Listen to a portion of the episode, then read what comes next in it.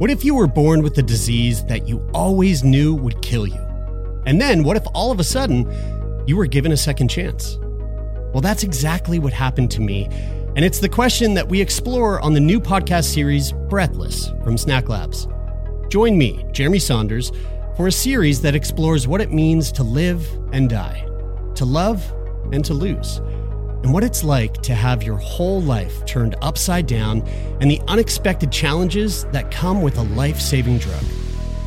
You can listen to Breathless now, wherever you get your podcasts.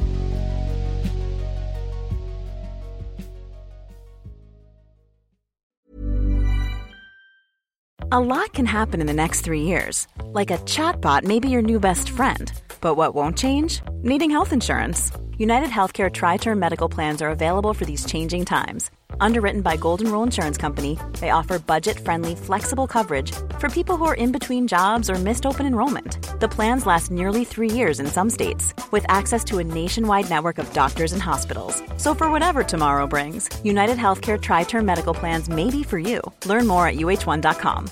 Ready to pop the question? The jewelers at BlueNile.com have got sparkle down to a science with beautiful lab grown diamonds worthy of your most brilliant moments. Their lab grown diamonds are independently graded and guaranteed identical to natural diamonds, and they're ready to ship to your door. Go to BlueNile.com and use promo code LISTEN to get $50 off your purchase of $500 or more. That's code LISTEN at BlueNile.com for $50 off. BlueNile.com code LISTEN.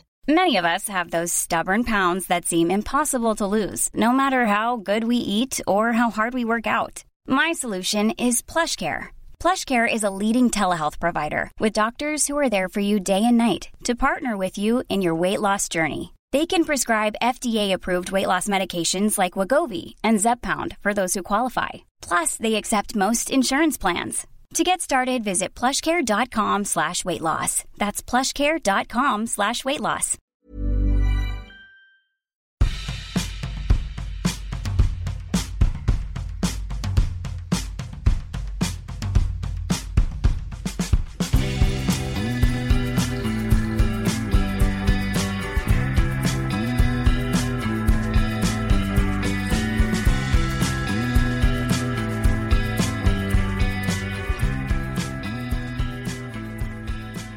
Baby. Hello, my love. Ready to record this podcast.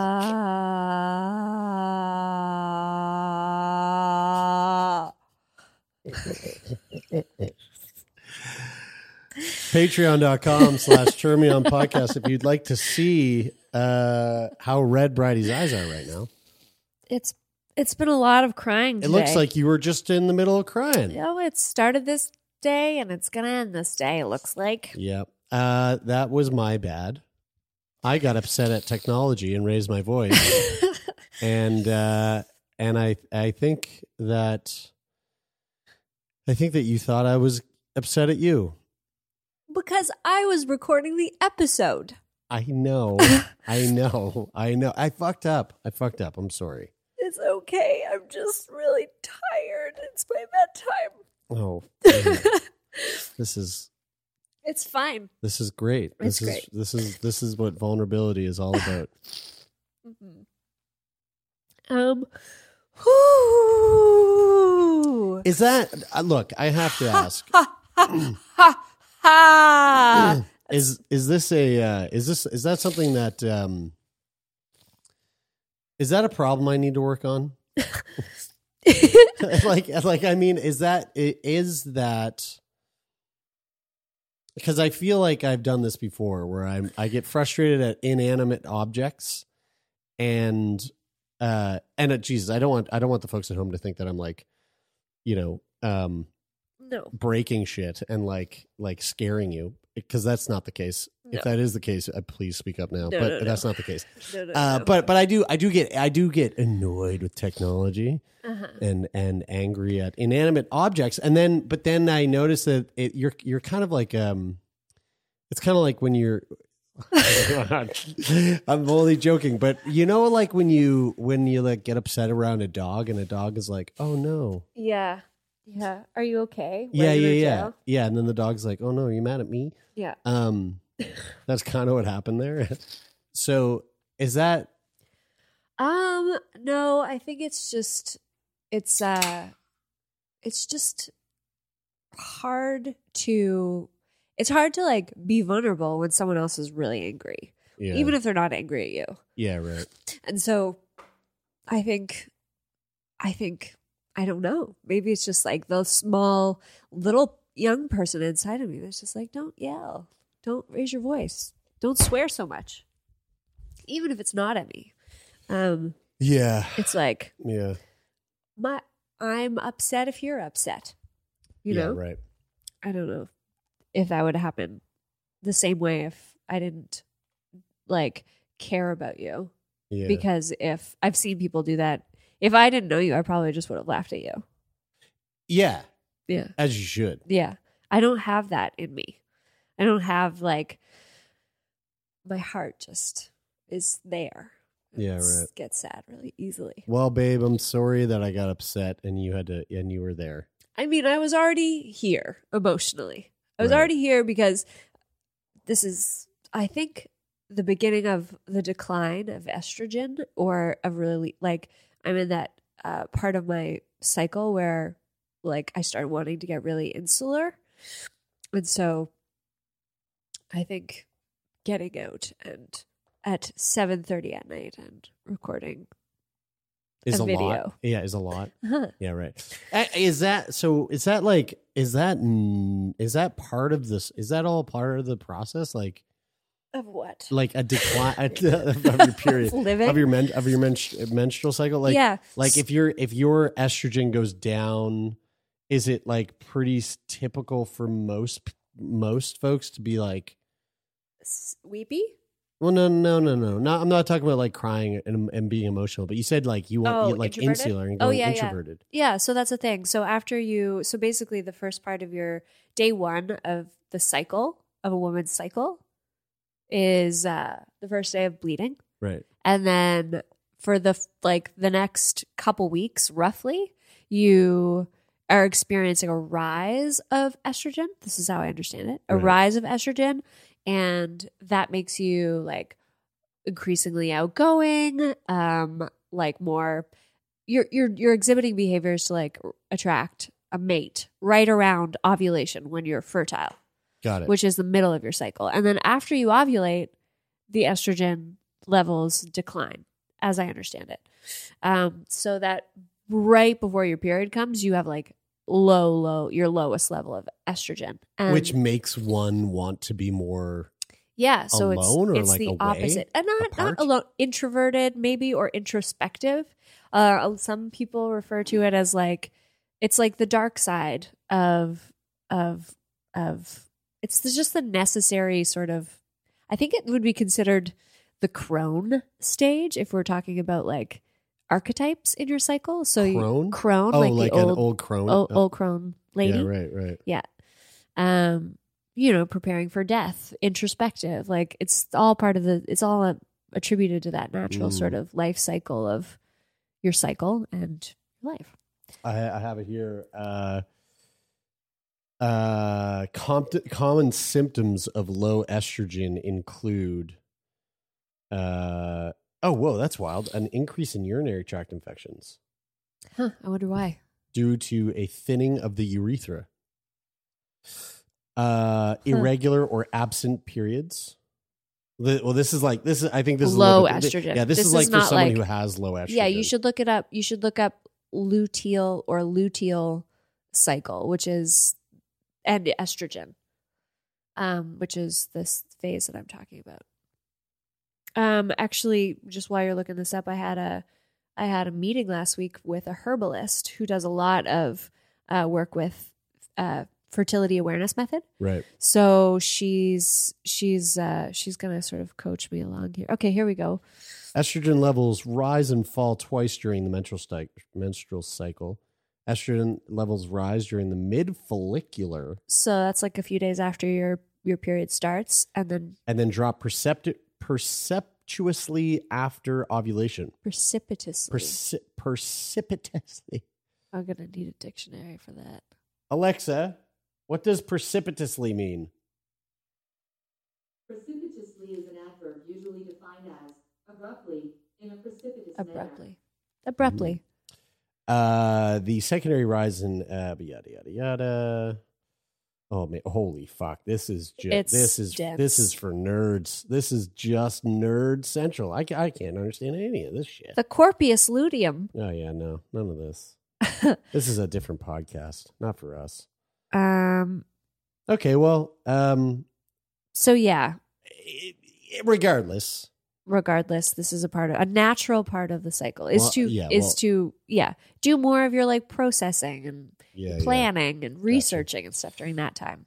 All right. Well, I'm That's- sorry that I got angry at the uh, computer things while you were around, and uh, I'll try to be less. You know, because this the, the my anger is something that I've been working on pretty much my entire adult life, and I've had bad bouts of it. Yeah. Um, again, I don't want to. I don't want to worry the viewers. I don't want people to think that I'm like throwing plates right by your head.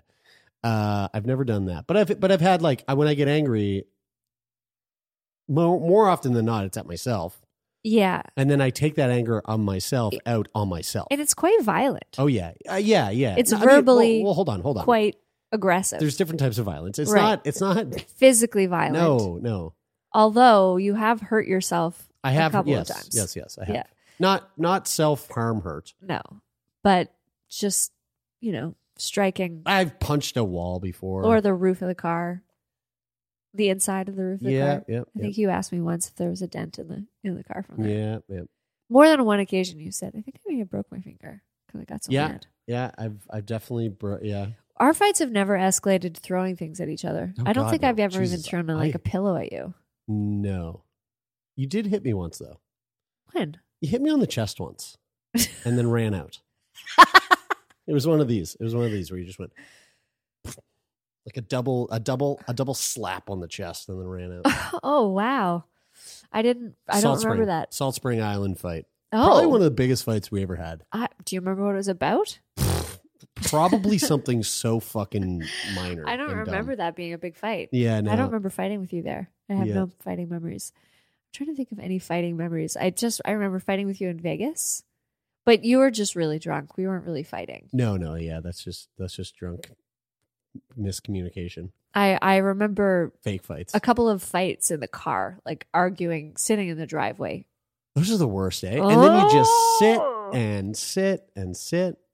Yeah, fight. I mean, yeah, th- th- this is something that uh, that I've been I've been thinking about as of late. Uh, Like just the like energy that is put into fighting in relationships and how how like nine times out of ten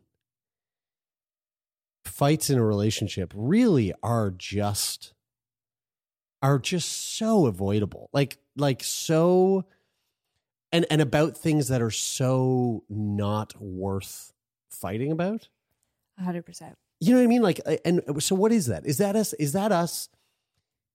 Is is that is there a part of us that like I know that I, I know this is I, I know you can't like paint like a, a big general brush stroke across everyone, but like is there a large portion of us that for some reason like the I don't know whatever the whatever the endorphin um r- release that happens during a fight like is there a part of us that's like addicted to the I don't think so. the chemistry of fighting I don't think so. You don't I mean, think? maybe. I don't think so. I think because every there's fights in every relationship. I Yeah. think, and and I think about this a lot because my big question is: Is it fucking worth it? Like, we have this person Mm. or people that we decide we're going to share our life with, whether it be like I just can't. I don't have a lot of really close, consistent, um, like see them consistently uh, girlfriends because my girlfriends that are like nearest and dearest to my heart are spread all over the place. So I don't get to I don't get to hang out with them on the daily. But do people have fights like that with their friends? no no so i mean like okay i'm thinking about like times i've had fights with brian and taylor Yeah. Have you ever punched the roof of the car No. after? Okay. no taylor and i have gotten into like maybe two really heated fights in our relationship. Okay. Both times alcohol involved for sure. Okay.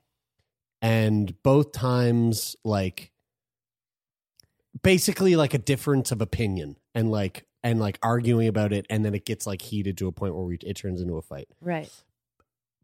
And like we I've known him now for a decade, Yeah. two times. Okay. Relationships, Yeah. you know, Once a week. I guess it depends on the relationship, really. It depends But like on like if I was to sit here and think about your and I's relationship, our relationship, like we've had a lot. tons. Yeah, tons of fights. No, that's my phone. Sorry. I got to I'll uh my bad.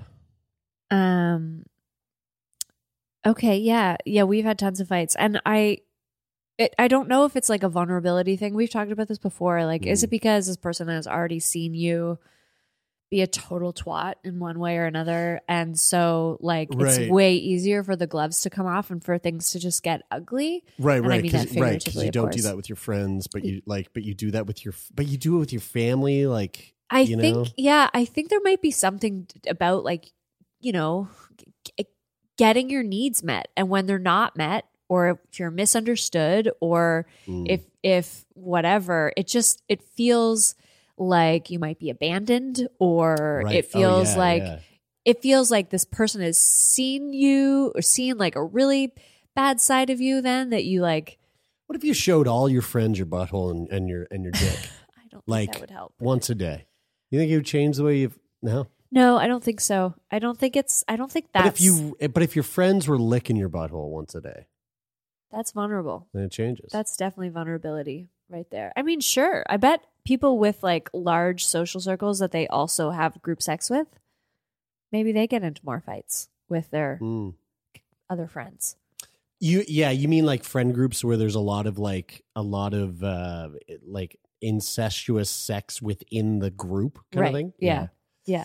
Yeah, I mean I can see yeah, I could see I could see the drama kind of building there. I don't know. But like a lot of arguing too is like how just getting on each other's nerves and things like building up after a while. Like I'm Right. not really fucking annoyed like once that someone just left their like toothpaste spit in the sink, but like day How after day after day after day after annoying day. is that, eh?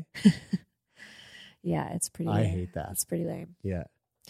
Um Yeah, yeah. I I don't know. I I still think there's something to the to the the like neuro stimulation like the the release of certain I don't know like, you know, like Well- like cor- uh, cortisol I, I don't know. I, I don't I don't really know what it is. Like I know cortisol is like a stress hormone, right? So like these release of certain hormones that like although we fuck although everyone hates to be in a fight, down on some animal animalistic level, is it are the firings happening and we just like because you know you know like when you're sometimes in a fight and you're going, I don't want to do this, yeah. and so you go, I'm gonna I'm gonna I'm gonna I'm gonna fart right I'm gonna fart out loud right now in the most inopportune moment because this will like this will um you know whatever like shift the mood or whatever. Or or Yeah. you're like you know what? I'm gonna make a joke to like end this now.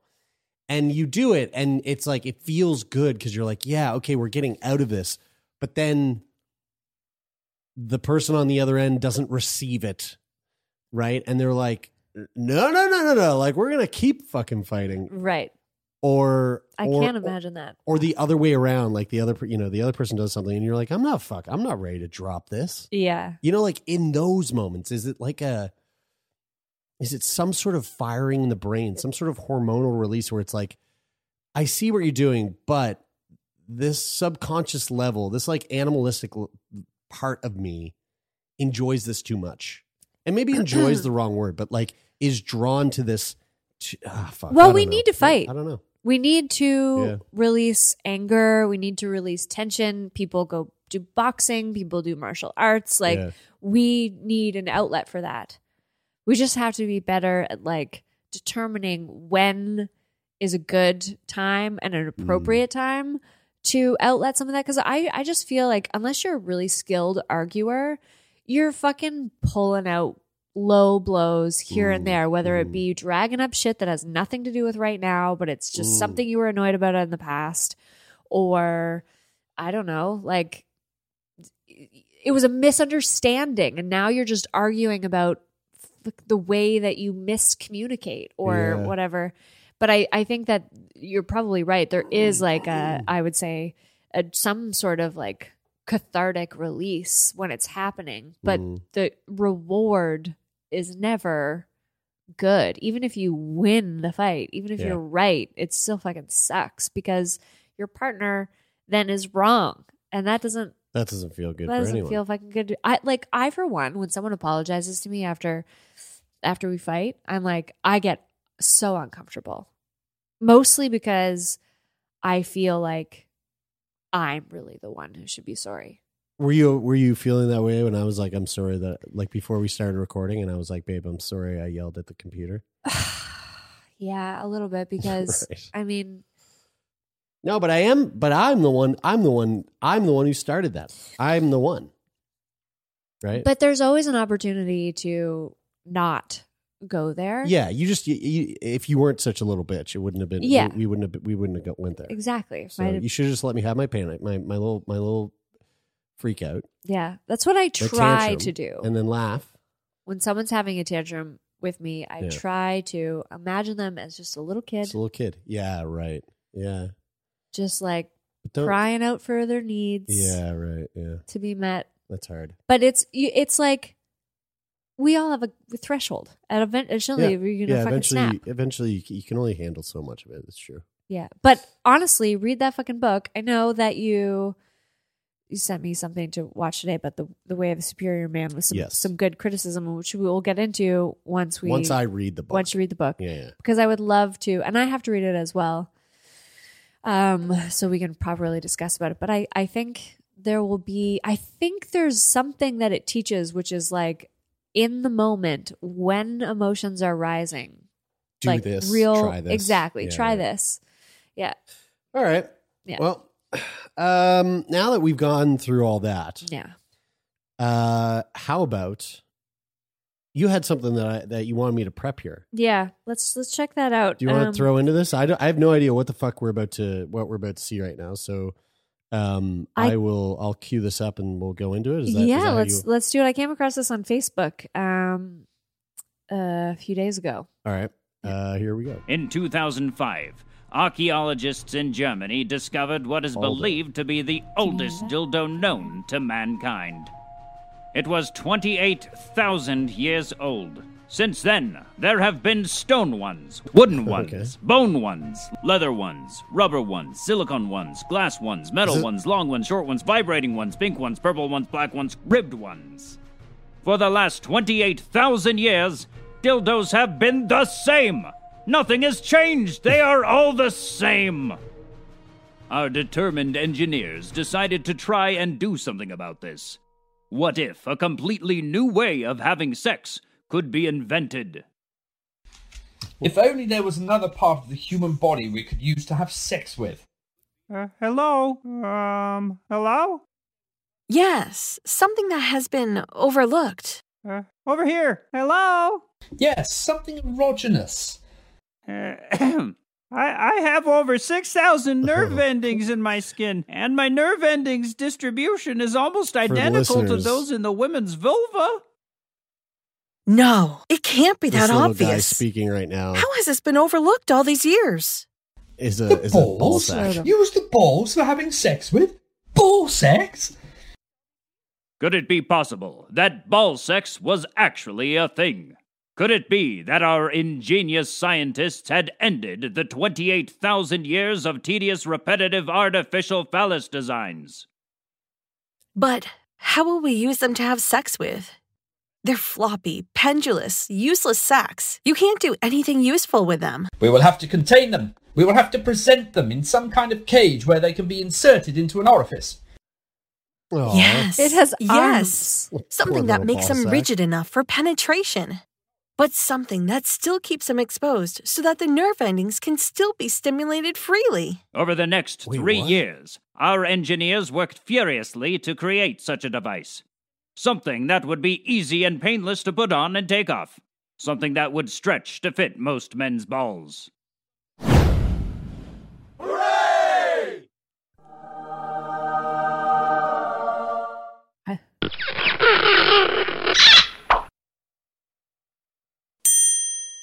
Introducing the Baldo, the world's first dildo that uses your balls for penetrative sex.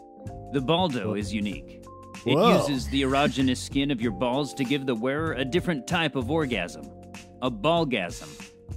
The Baldo gives your balls a piece of the action whether your penis is erect or not. 2021 is the year of the Baldo. We need your help to start the ball sex revolution. This is how it works. The Baldo's internationally patent pending design is made from Huh. 100% Interesting. safe platinum silicone that can You don't have stretch to watch over your balls thing. with ease when putting on. Okay, so on. so it's ba- it, I mean it it it, it sort of looks like a butt plug right, Yeah. for, for the listeners. It- if, again, if you want to see this, uh, we just watched that entire animation there on Patreon, patreon.com slash turnmeon. Um, uh, but it yeah, it looks like a it kind of looks like a butt plug, Uh huh. but with the base is like a a sort of like housing unit for the ball sack. Man, I'm You want one? I'm dying to know what that's like. Well, it's funny because I was watching that video on YouTube. So I saw it as like an advertisement or something. Yeah. And then I went to the YouTube and I was like, oh, they're raising money, obviously, to like. Oh, okay, so have this, isn't. Oh, so this isn't actually No. something that's being manufactured right now. Well, it is. 2021 is the year of the Baldo. I don't know if you're. I did hear that. Yeah. but I think they are soliciting funds to help make it a reality. But uh, Are they? What, is it a Kickstarter or like how are they doing it? I don't know. I But feel like Kickstarter wouldn't back uh, a sex toy. oh, I, interesting. I actually don't. I don't fucking know that, but but that's my. Look I mean, that I was up. just gonna take a, a, a guess. Look that up. And uh, but but after this YouTube video, you know, how it rolls into the next one. The next video it rolls into is um, some testimonials. testimonials. Right. Um, they they have like a couple chatting about it, and and then a guy talking about it, and a woman talking about it.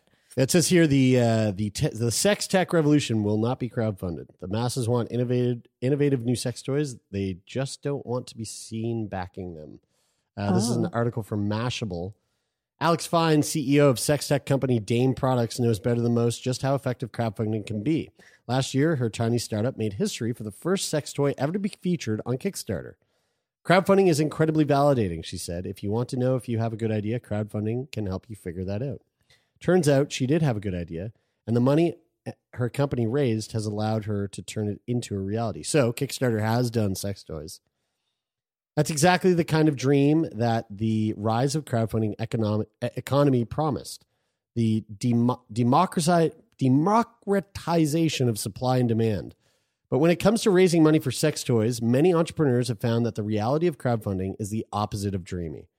So, I, I, I mean, I, I won't go and read the entire article, but it seems that, um, it seems that it's possible, but most people have a hard time publicly backing it Mm. because it's a fucking sex toy, right? Right. Wait, like it's it's basically the it's basically the the like the beaded curtain at the video store of Mm. of crowdfunding where it's like you don't want to be seen going in there. Oh, I see. You know, okay. like, yeah. It- Oh, you- right. You, you be you be Because it's public. yes, yeah, right. right. Um, That's interesting. that is interesting. It's- But but, but it, do, can you do you know if people can buy the the Baldo? I don't know. I think you can. Uh, love to it- the- these people have obviously tried it. Yeah, I, it's funny too because I see a lot of. I've been noticing a lot of different sex toy companies lately. They've been coming Mm. across my path, and uh, but all but even like the innovative toys seem to be more like um like accessible sex, like Yeah. ha- accessibility, right. But this one, I'm just like, is this is this for double penetration? Is this Well, just sure you to have u- a second option? I'm sure you could use it for that. Yeah. You could probably have, you know, have your have your cock in a in a vagina and your balls in a butthole. Yeah, With I mean, with the way this thing looked. Yeah. But also, it's like uh, like if you if you have a hard time if you have a hard time getting or staying erect, Right. but then you slip this sleeve onto your balls. I mean, maybe that, that maybe that would feel really nice. I don't know. I, I've I've I as of recently, I've been having my balls more paid attention to in the oral department, Uh-huh. which is not really something I, I'm quite used to, and it's very nice. Yeah. So I'm I mean I'm kind of I'm really fucking curious about this. Okay. the well, maybe next If- I mean, Valentine's uh, Day. yeah, yeah, yeah. Valentine's Day 2022. Yeah, okay. I would I would love to give it a review. Um, and Balder, if you're out there, I mean, hit us up. You want you want you want a podcast to review your shit? Send one this way, and I'll I'll give you a, a real good review. I'll send them this.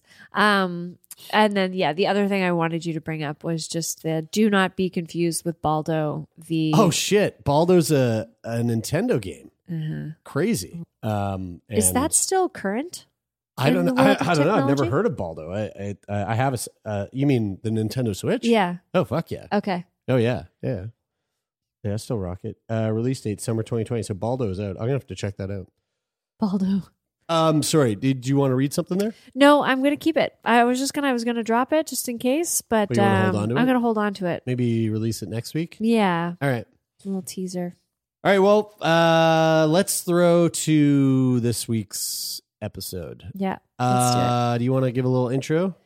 Um, this week's episode is with Katie Maloney. Mm. Um, she's based in the United States and she is an author of uh fuck, I don't remember the name of the book. I don't have my computer with me. We don't have any of our stuff here. We're in, a, we're in a different studio. We don't have anything ready. How Um, embarrassing. well, Katie Maloney, what's the name of your book? Uh, Katie Maloney spoke to us about her uh, her very very um, her very interesting past of of experiencing pretty intense sexual trauma, but then taking that and and kind of taking back her own life, and uh, and then in turn writing a book about her experiences and sharing how others can take back their body and take back their confidence and take back their sexual uh, their sexual um, expression after going through something so fucking traumatic. Yeah, so trigger warning. Um, sexual trauma, childhood, warning. Yeah. uh, sexual trauma. We don't get into the details of that so much, but the name of her book is called Cake Pops and Coffee. Mhm. It's a little different. That's why I can remember it. Mm. Cake Pops and Coffee, and um, and yeah, like Jeremy said, it's a it's sort of a a guidebook. She said it was a book she wished that she had been able to find. You know, when she first um, started her healing journey at the at a, a young age, in her late teens, early twenties, and uh, she concludes all kinds of um, of information for anybody else Mm. who might be kind of recovering from the same thing. Mostly, she talks a lot about masturbation and touch, and um, but I think for anybody out there who's who's um, kind of working through their own healing journey, there's going to be some great tidbits in here. Sweet. Enjoy this conversation uh, with our new friend Kate.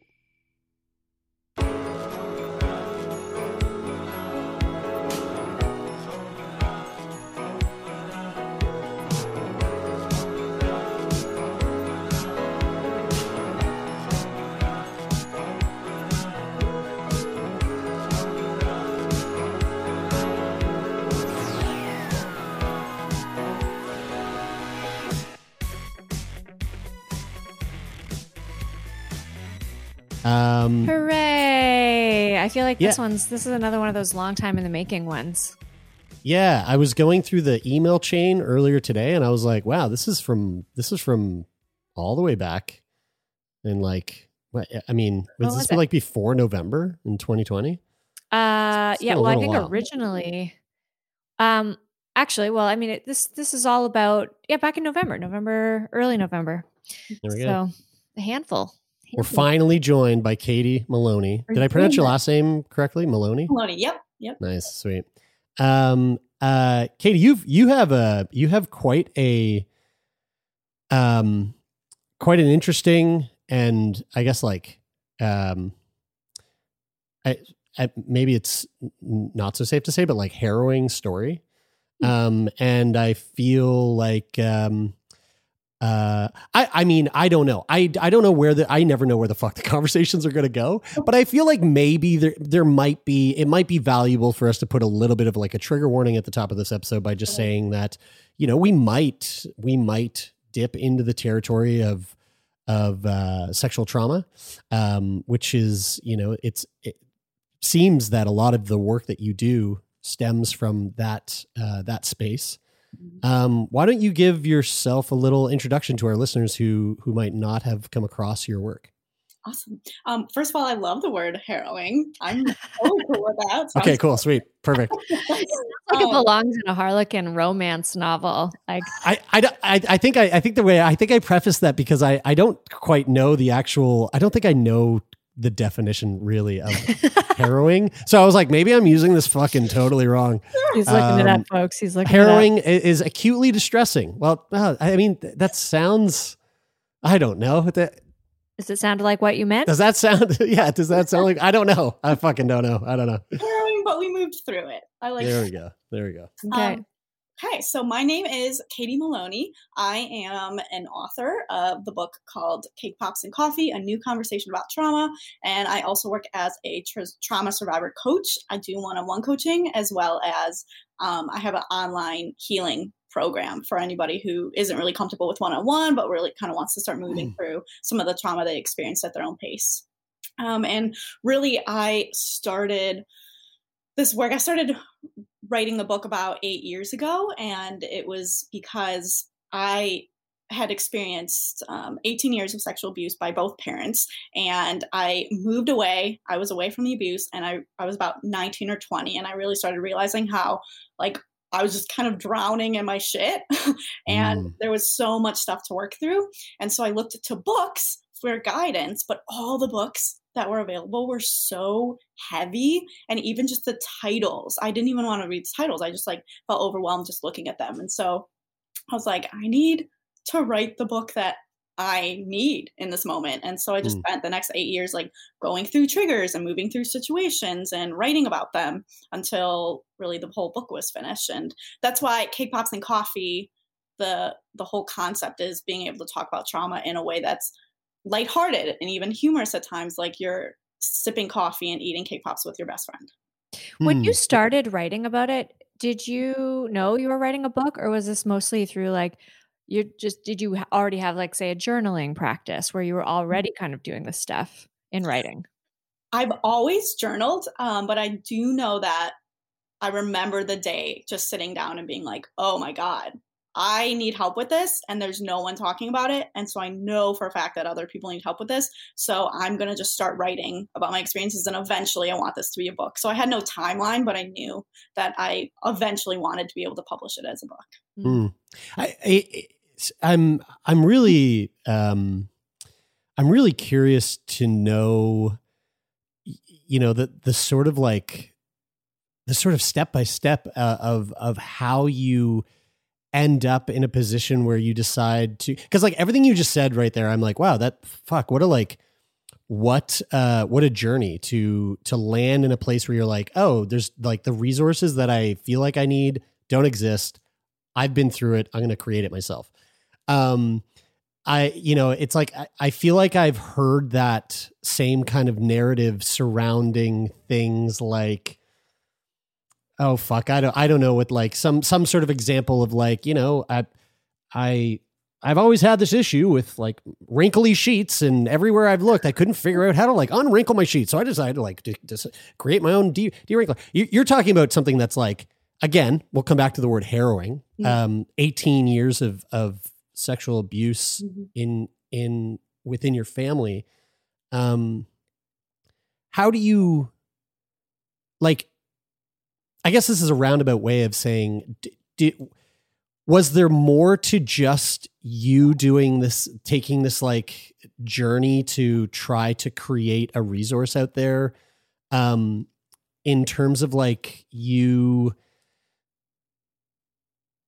Did, did you have like did you have a did you have um were you going to therapy at the time? Like did you have like what was the what was the work that you had done to get to a point where you can even fucking fathom doing that work? Because that seems like a lot of work for someone who um is struggling with like really intense past trauma. Yeah, absolutely. So I um, had gone to therapy all throughout high school, um, but I mean, there are really amazing experiences with therapists, and there are not so great ones. And through throughout high school, it wasn't a great one. Um, and I remember Mm. I never even told her what was happening, and I didn't actually say tell anybody until I was 18. And by that time, like, okay, well now I'm I'm moving away, and goodbye.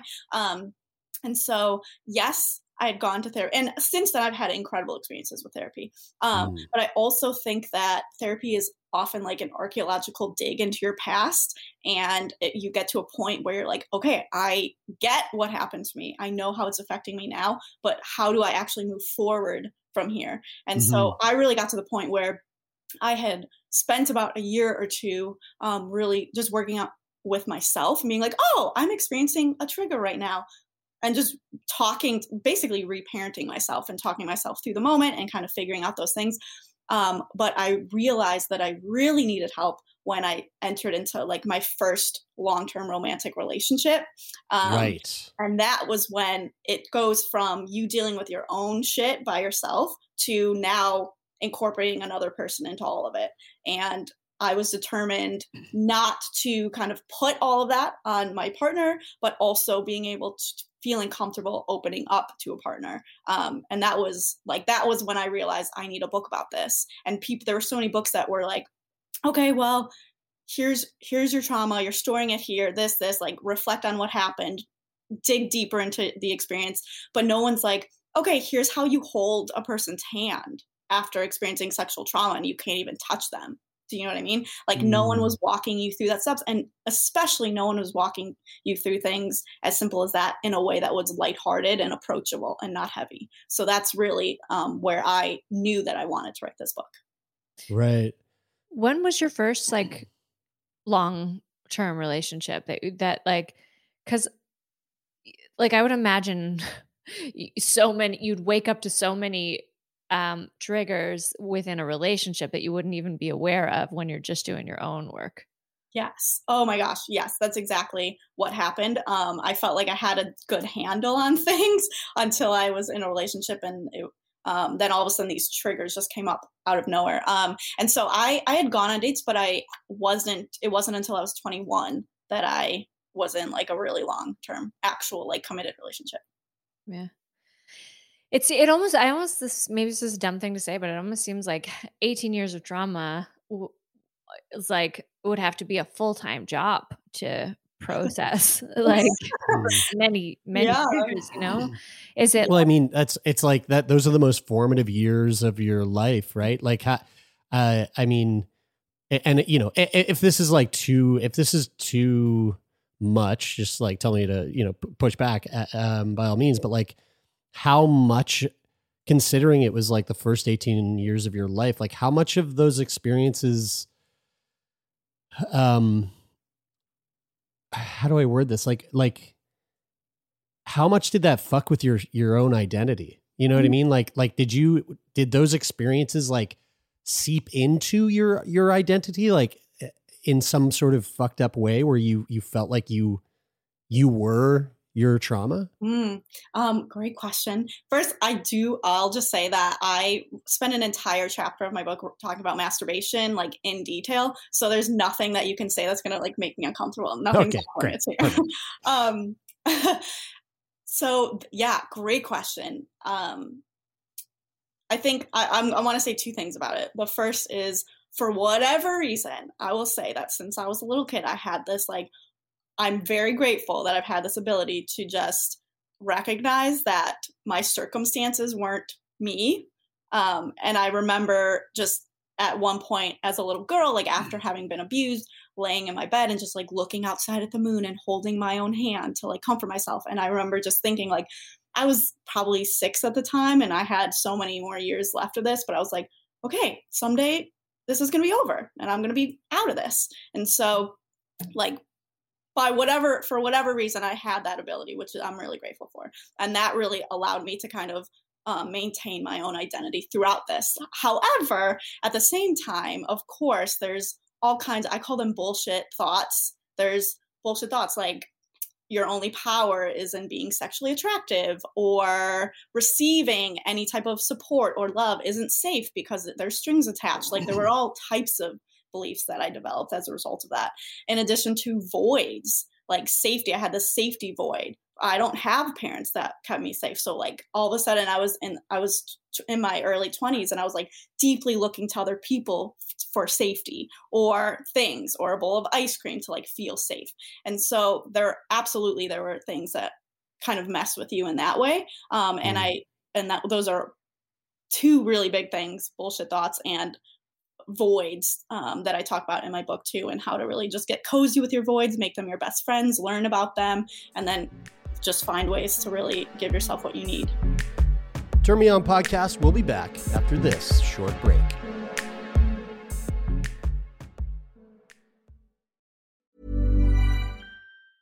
Ever catch yourself eating the same flavorless dinner three days in a row? Dreaming of something better? Well, HelloFresh is your guilt free dream come true, baby. It's me, Keke Palmer. Let's wake up those taste buds with hot, juicy pecan crusted chicken or garlic butter shrimp scampi. Mm. Hello Fresh. Stop dreaming of all the delicious possibilities and dig in at HelloFresh.com. Let's get this dinner party started. One size fits all seems like a good idea for clothes until you try them on. Same goes for healthcare. That's why United Healthcare offers flexible, budget friendly coverage for medical, vision, dental, and more. Learn more at uhone.com. Since 2013, Bombas has donated over 100 million socks, underwear, and t shirts to those facing homelessness if we counted those on air, this ad would last over 1,157 days. But if we counted the time it takes to make a donation possible, it would take just a few clicks. Because every time you make a purchase, Bombas donates an item to someone who needs it. Go to bombas.com slash ACAST and use code ACAST for 20% off your first purchase. That's bombas.com slash ACAST, code ACAST.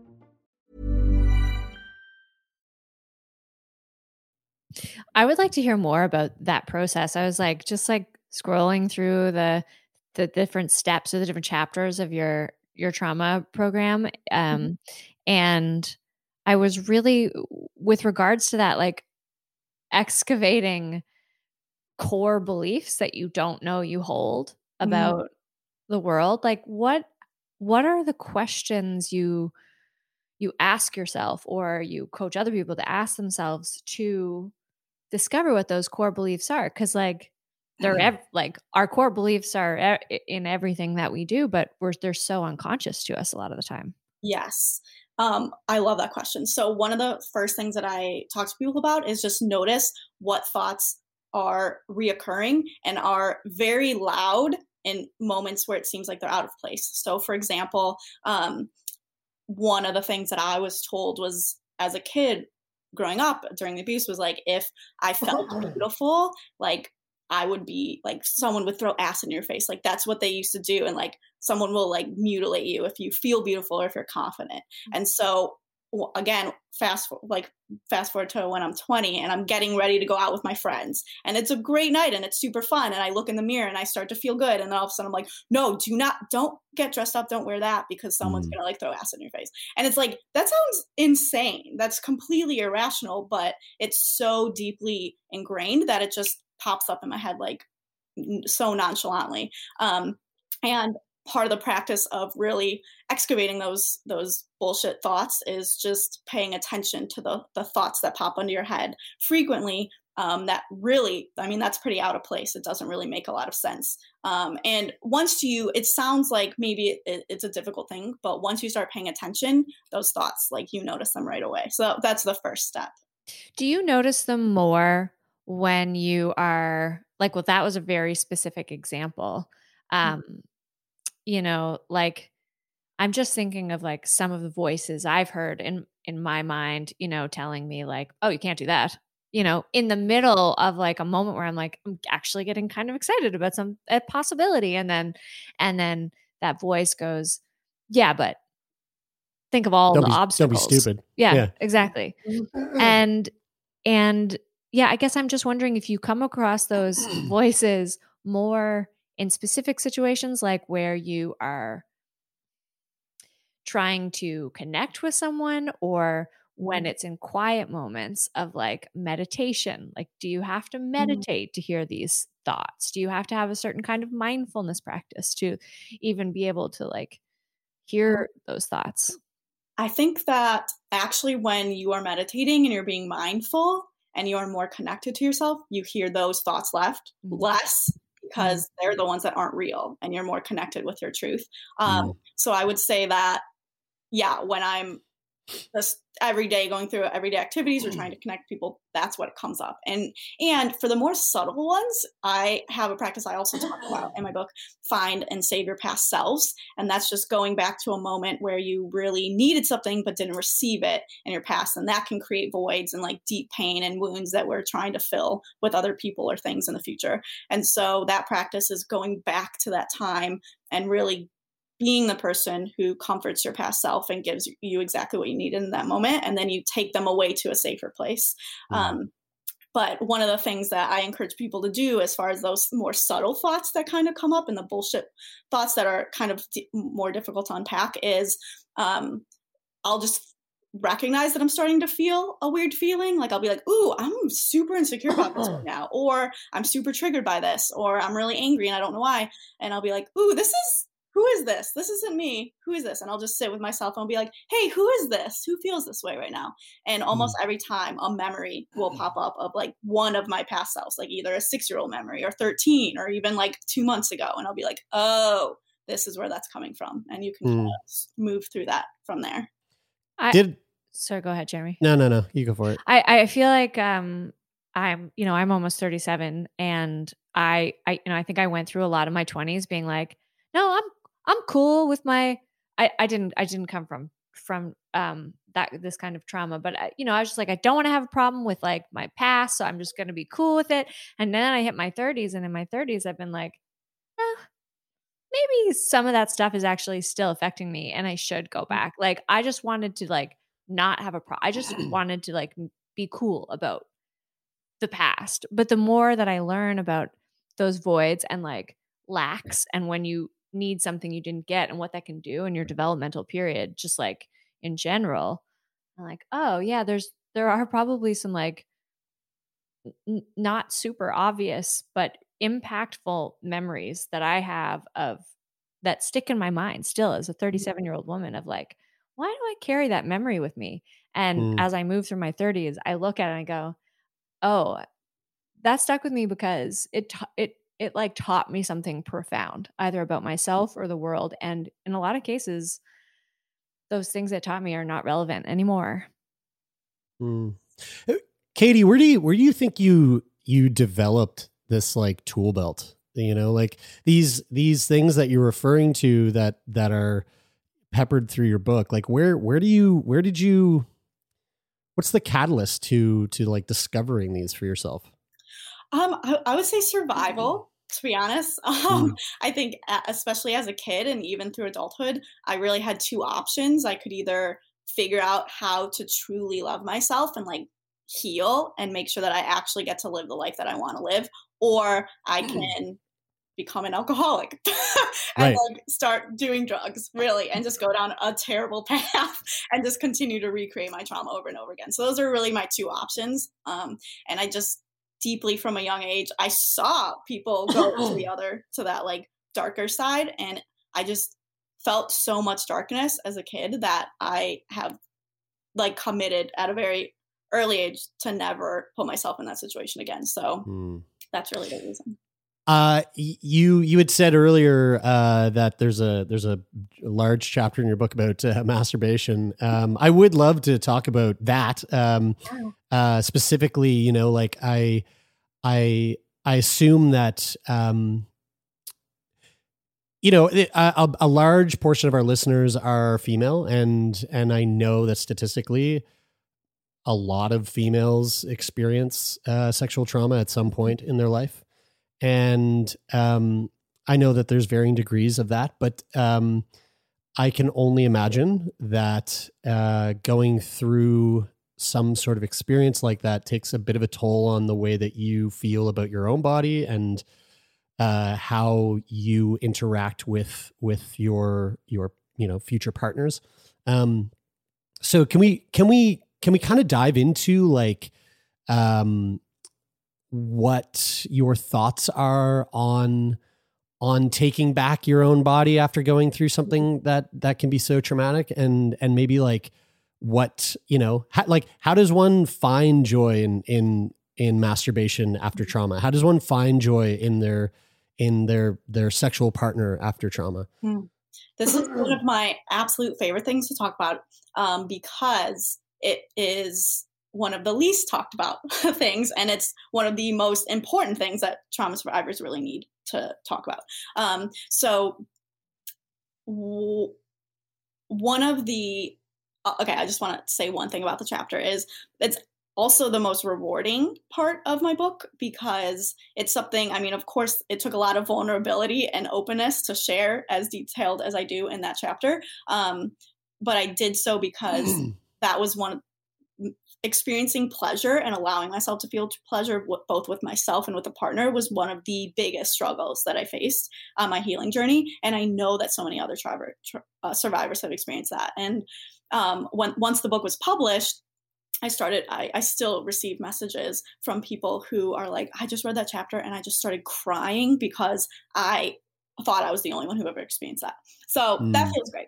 Um, so, really, what I talk about in that chapter is um, when I, again, I noticed these things when I was by myself, but once I entered into a relationship, that's when they really started to come up. And one of the things that I realized is that um, because of the abuse, and this is something that happens with a lot of people who experience abuse, you are forced to orgasm in an abusive situation.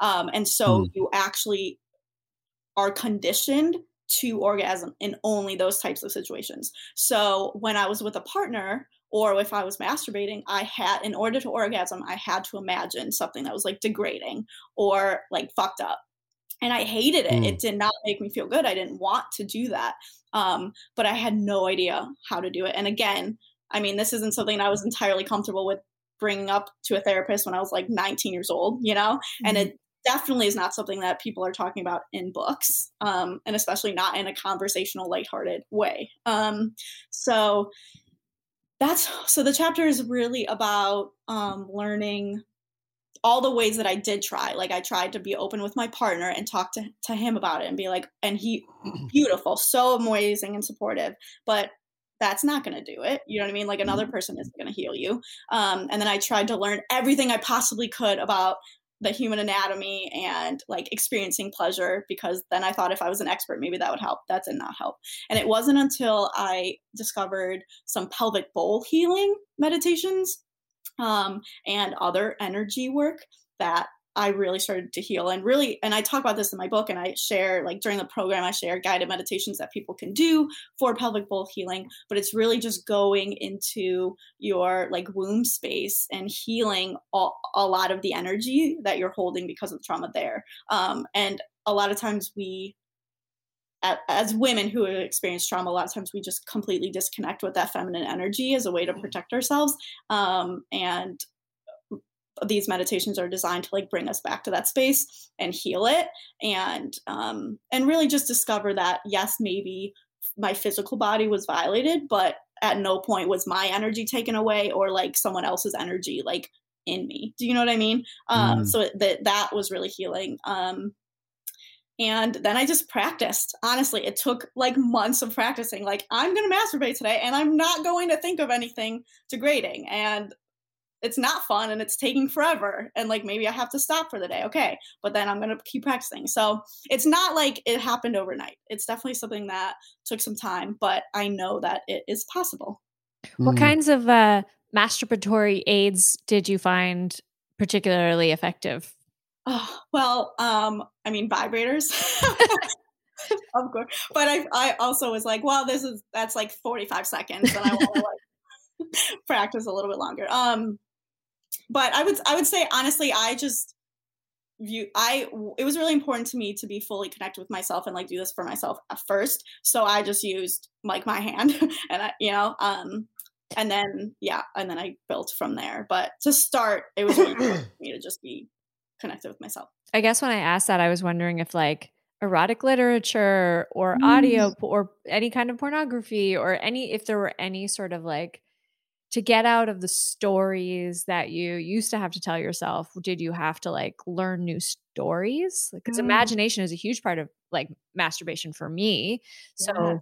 like how do you find new narratives Great question. So I used to like I would do literotica and like uh, um but that again it was always like if I started with something that was like consensual and romantic it was like this isn't doing it and then like just go back. Um so I really what helped me was I didn't even think about a partner. I just thought I focused entirely on like this would feel really good. That this would feel really good. I would feel really hot in this outfit. You know, whatever it was and just like focus on those things that had nothing really to even do with like sex or a sexual partner. Um and it just allowed me to ex- purely experience pleasure. Um and then I gradually again as I practiced built up to imagining sex with a partner um, or with Mm. another person because I wasn't even able to to do that at the beginning. I love that uh, that part about like I'm going to wear this outfit. Like I'm Mm. going to get dressed up for myself. Like you're kind of like dating yourself a little bit, you know? Yeah, Seducing absolutely. yourself. Uh, on the on the point of that, like um, you trying to steer away from the the like the feelings or or or fantasies of like degradation. Mhm. Um, is that is that something that you've you've tried to steer away from completely, or like, or do you feel like there are parts of that that you actually do value it's just it's just like in moderation or or from a cer- uh, from a different like point of view or from a different uh, uh perspective rather than something that that is like inherently um Disempowering. yeah disempowering or like unhealthy. Yeah, I um I think that I am open to all of it, and my main the only parameter that I have is does it feel good for me, and Mm. if it does, then awesome. Um, but what I want to make sure is, am I doing this just because that's what I learned? and it doesn't actually feel good or am i doing this because it feels good and i and i think that um for me with like a partner that i do feel safe with and um comfortable with absolutely i, I i'm comfortable with like fucking you know what i mean Yeah, like yeah. um totally it doesn't always have to be like the most romantic like um i don't know what that guy is with the long hair but uh fabio was that his Fabio, name yeah. fabio book it doesn't have to be like that you don't Yeah. have to like lay me down on silk and roses all the right sure yeah that Bon Hansel, Jovi, I think. Hansel from from uh, Zoolander. Um, uh, I I'm I, I, I, so in in this kind of in it's kind of staying on topic with this sort of thing.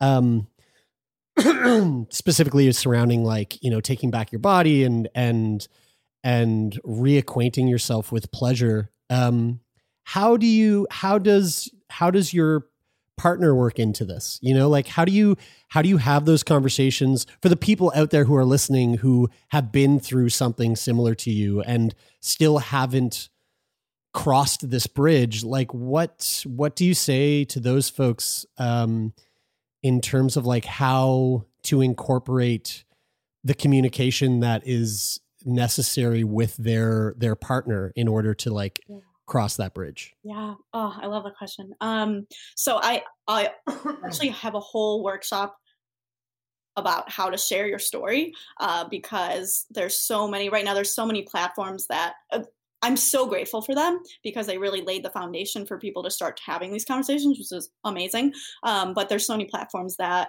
really encourage people to share their stories, and they're like, it's so empowering. You're gonna feel so great, um, and that is the case usually for about 15 seconds after you shared your story but then like an entire floodgate of emotions comes and you're like oh my god i feel shame i feel embarrassed i'm terrified all of these things i'm triggered um, and nobody really talks to you about how to d- deal with those things um, and one of the things that i do talk about during that conversation is how to talk to um, a partner when you feel comfortable. Um, and one of the one of the things that I say, and I use it in my own life too, is that um, there's been times where I've been dating someone and I I wanted to tell them right away. So it was like before we had sex, I was like, I just want you to know, like, blah blah. Let's have this conversation. And then there were other times where I was like, I don't want this to even be part of our thing yet. So mm. I just want to have sex and I don't want this to even like I don't want my past or my experiences to even come into play yet. And that's okay too. So really the first thing that I say about that is you you you can incorporate your partner anytime you want. You don't have don't feel like you have to bring them into that healing journey like right away. Mm.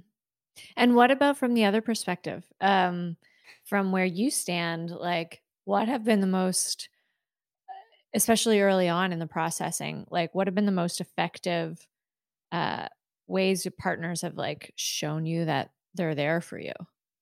Mm, um, yeah, I think one of the best ways is having a partner. I, I, think, I mean, I think the best sex is when both of you are like in it and totally present.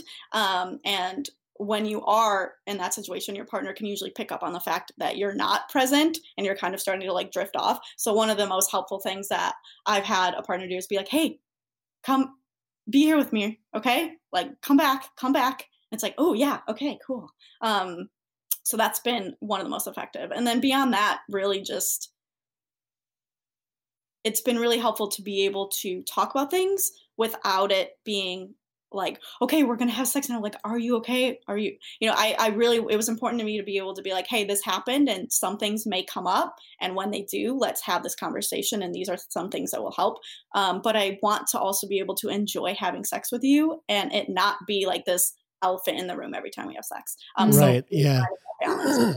yeah let's not obsess over it. Yeah. yeah so that that one makes me want to ask you about section nine of your um, release unfiltered rage uh, uh, of your program because there are inevitably times in your relationship or outside the bedroom when you get into a, a fight and you know based on your history you have like you're triggered in a in a mm. way that that unleashes probably rage on a partner that they don't deserve and it's not really connected to the the singular like thing that was done. It's got it's a whole you know knapsack of of past stuff. So like what about in conflict? Mm. Mm-hmm. Ooh, okay. Um well so yeah i love that. That's one of my favorite things to talk about is how to recognize i mean yeah one of the most important things and my favorite things to talk about is just recognizing your own stuff.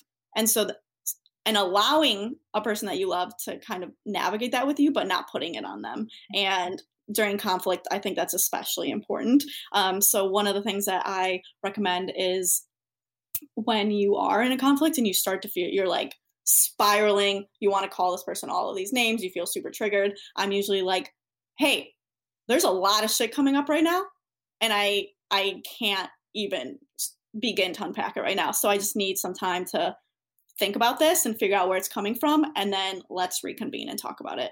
Mm-hmm. Um, that's been really helpful.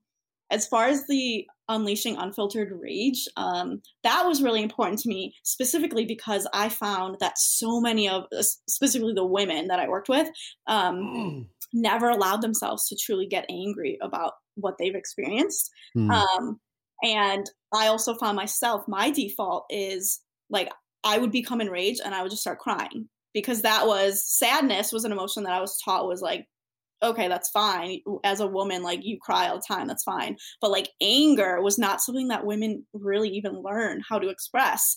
Um and so and i realized another a bullshit thought that i had learned growing up in a bullshit lesson was that um if i get angry the abuse will get worse or something that I love will be destroyed or taken away from me. And so as an adult, every time I felt this like anger boiling over, I'd be like, I am grateful for my life. I'm grateful for my car. and like, I wouldn't let myself be mad. And I was like, girl, fucking get pissed off. And so that's when I developed this whole workshop. So I was like, women, we need to learn how to express some. I comes to trauma. I really love that. I, I I really love the idea of like um, you know, Jeremy and I both come from an acting background where there's a lot of somatic work. There's a lot of somatic, you know, stuff that, you know, when you're 18 and 19 years old and you're in university and you don't know anything about like you're going to acting school, you don't expect to like necessarily excavate all of your your Work dark through your demons. all yeah. your, do all your shadow work. Um, but but but the vocal expression and the physical expression of releasing or working through challenging emotions, I think is like such untapped potential in terms of just like providing almost instantaneous like somatic release you know? Just like they don't have to be words probably. I don't know how you work with rage but like sounds and movements Mm. and just like ec- i always call it like exercising it like like get it out Yes. move it I- around I love that. And I do agree. I think a lot of people are hesitant because they're like, well, that just means I have to scream and I'm not comfortable with screaming or swearing or whatever. Um, but I have, I call it like the introverts guide to rage and like that bubble wrap and like pop bubble wrap or rip paper. Like if you're not comfortable with doing more aggressive things, or I mean, if you are, then take a baseball bat and like go outside and just bash the baseball bat or dance, like make a rage playlist and all, Yeah. all your favorite like anger songs and just dance or scream in your car while you play it. Stuff That like one's mine. Mine's mine's music. Mine's like when I'm fucking just wanna my boiling over. I just I, there's one song that I'm like I'm just going to play this song very loud in my car, and hopefully no one knocks on the window to ask if I'm all right. the whole town of halifax is like jeremy's angry about something Yeah. yeah.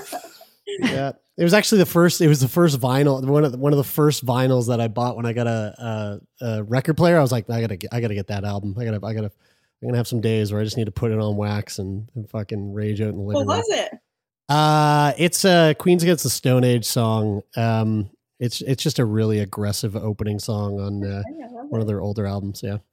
This Um, might be a bit of a, a, a personal question, but I, I find myself in the discussion of rage asking, like, and assuming that a lot of the stuff you came across in before you wrote your book, do they talk, like, what is the deal on the role of forgiveness in the he- Mm. trauma healing?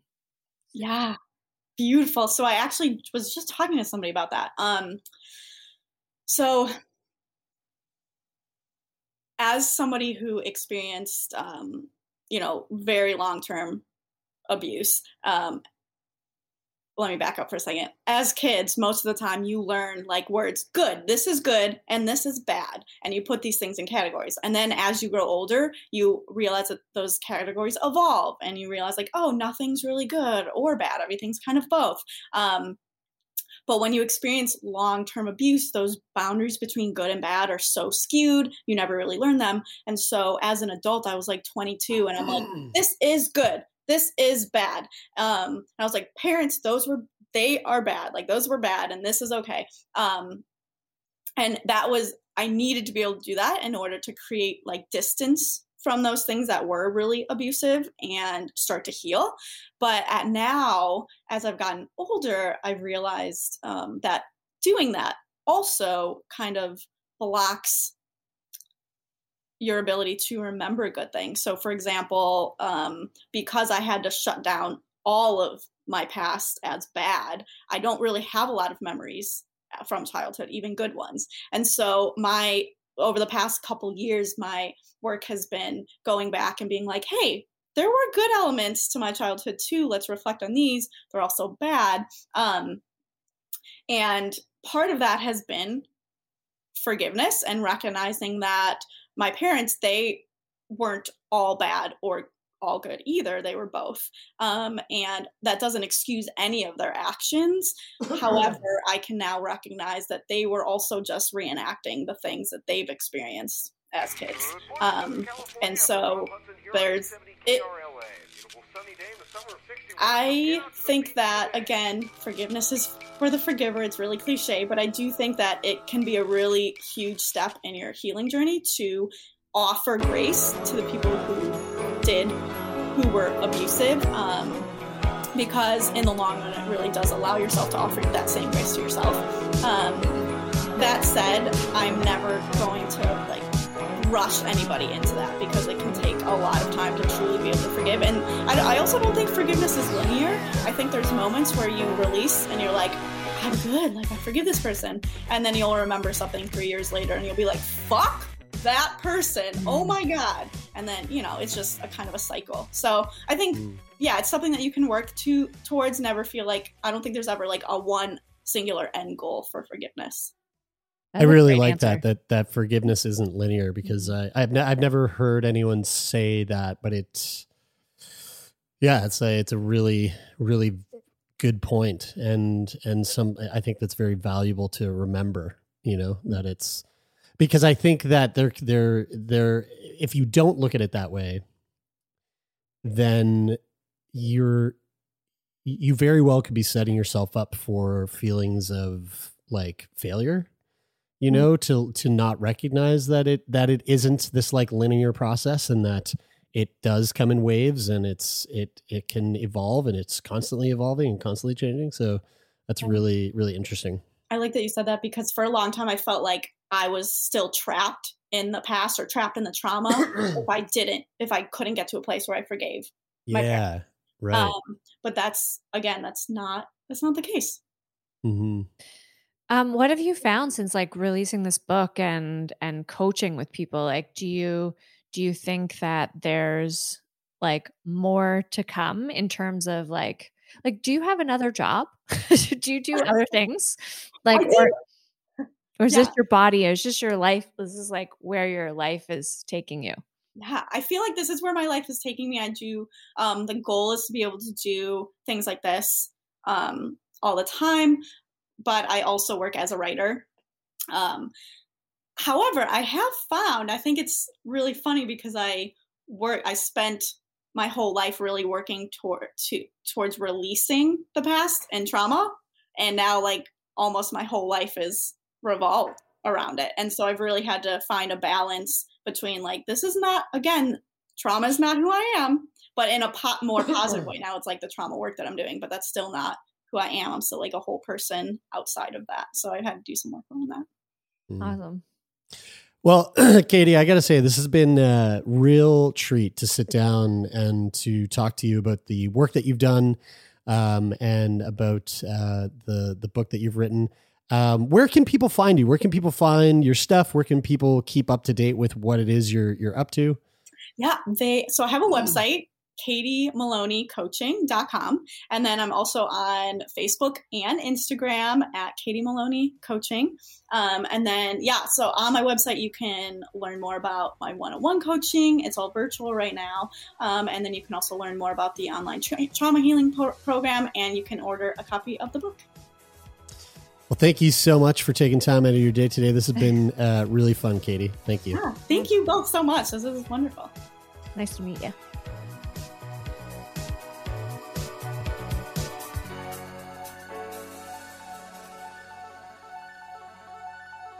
All right, there you go, folks. That was it. Um, so glad you joined us this week.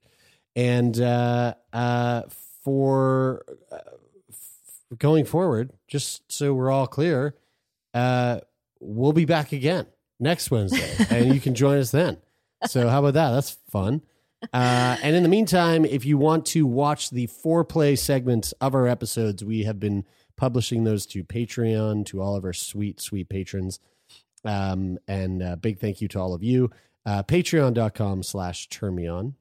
Um, you can also reach out to us at turnmeonpodcast at gmail.com. And you can still follow us on Instagram Ooh. at turnmeonpodcast. And I think we have a Twitter account, but we've never posted to it, right? Yeah, don't follow us on Twitter. Uh, all right, folks. I hope you have a good week. We sure do. And until next week. Go fuck yourself.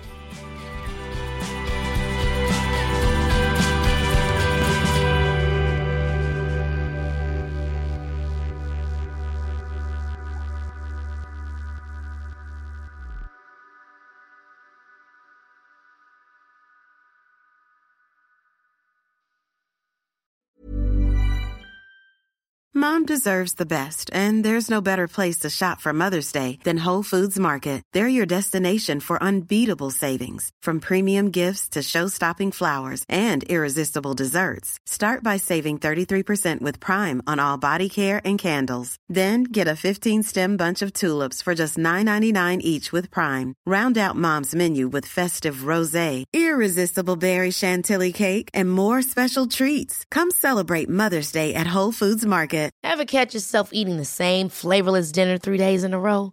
Dreaming of something better? Well, HelloFresh is your guilt-free dream come true, baby. It's me, Keke Palmer. Let's wake up those taste buds with hot, juicy pecan-crusted chicken or garlic butter shrimp scampi. Mm. Hello Fresh. Stop dreaming of all the delicious possibilities and dig in at HelloFresh.com. Let's get this dinner party started. Hey, it's Paige DeSorbo from Giggly Squad. High quality fashion without the price tag. Say hello to Quince.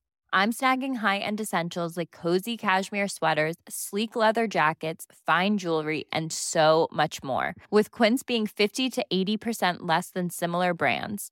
And they partner with factories that prioritize safe, ethical, and responsible manufacturing. I love that. Luxury quality within reach. Go to quince.com slash style to get free shipping and 365 day returns on your next order. Quince.com slash style.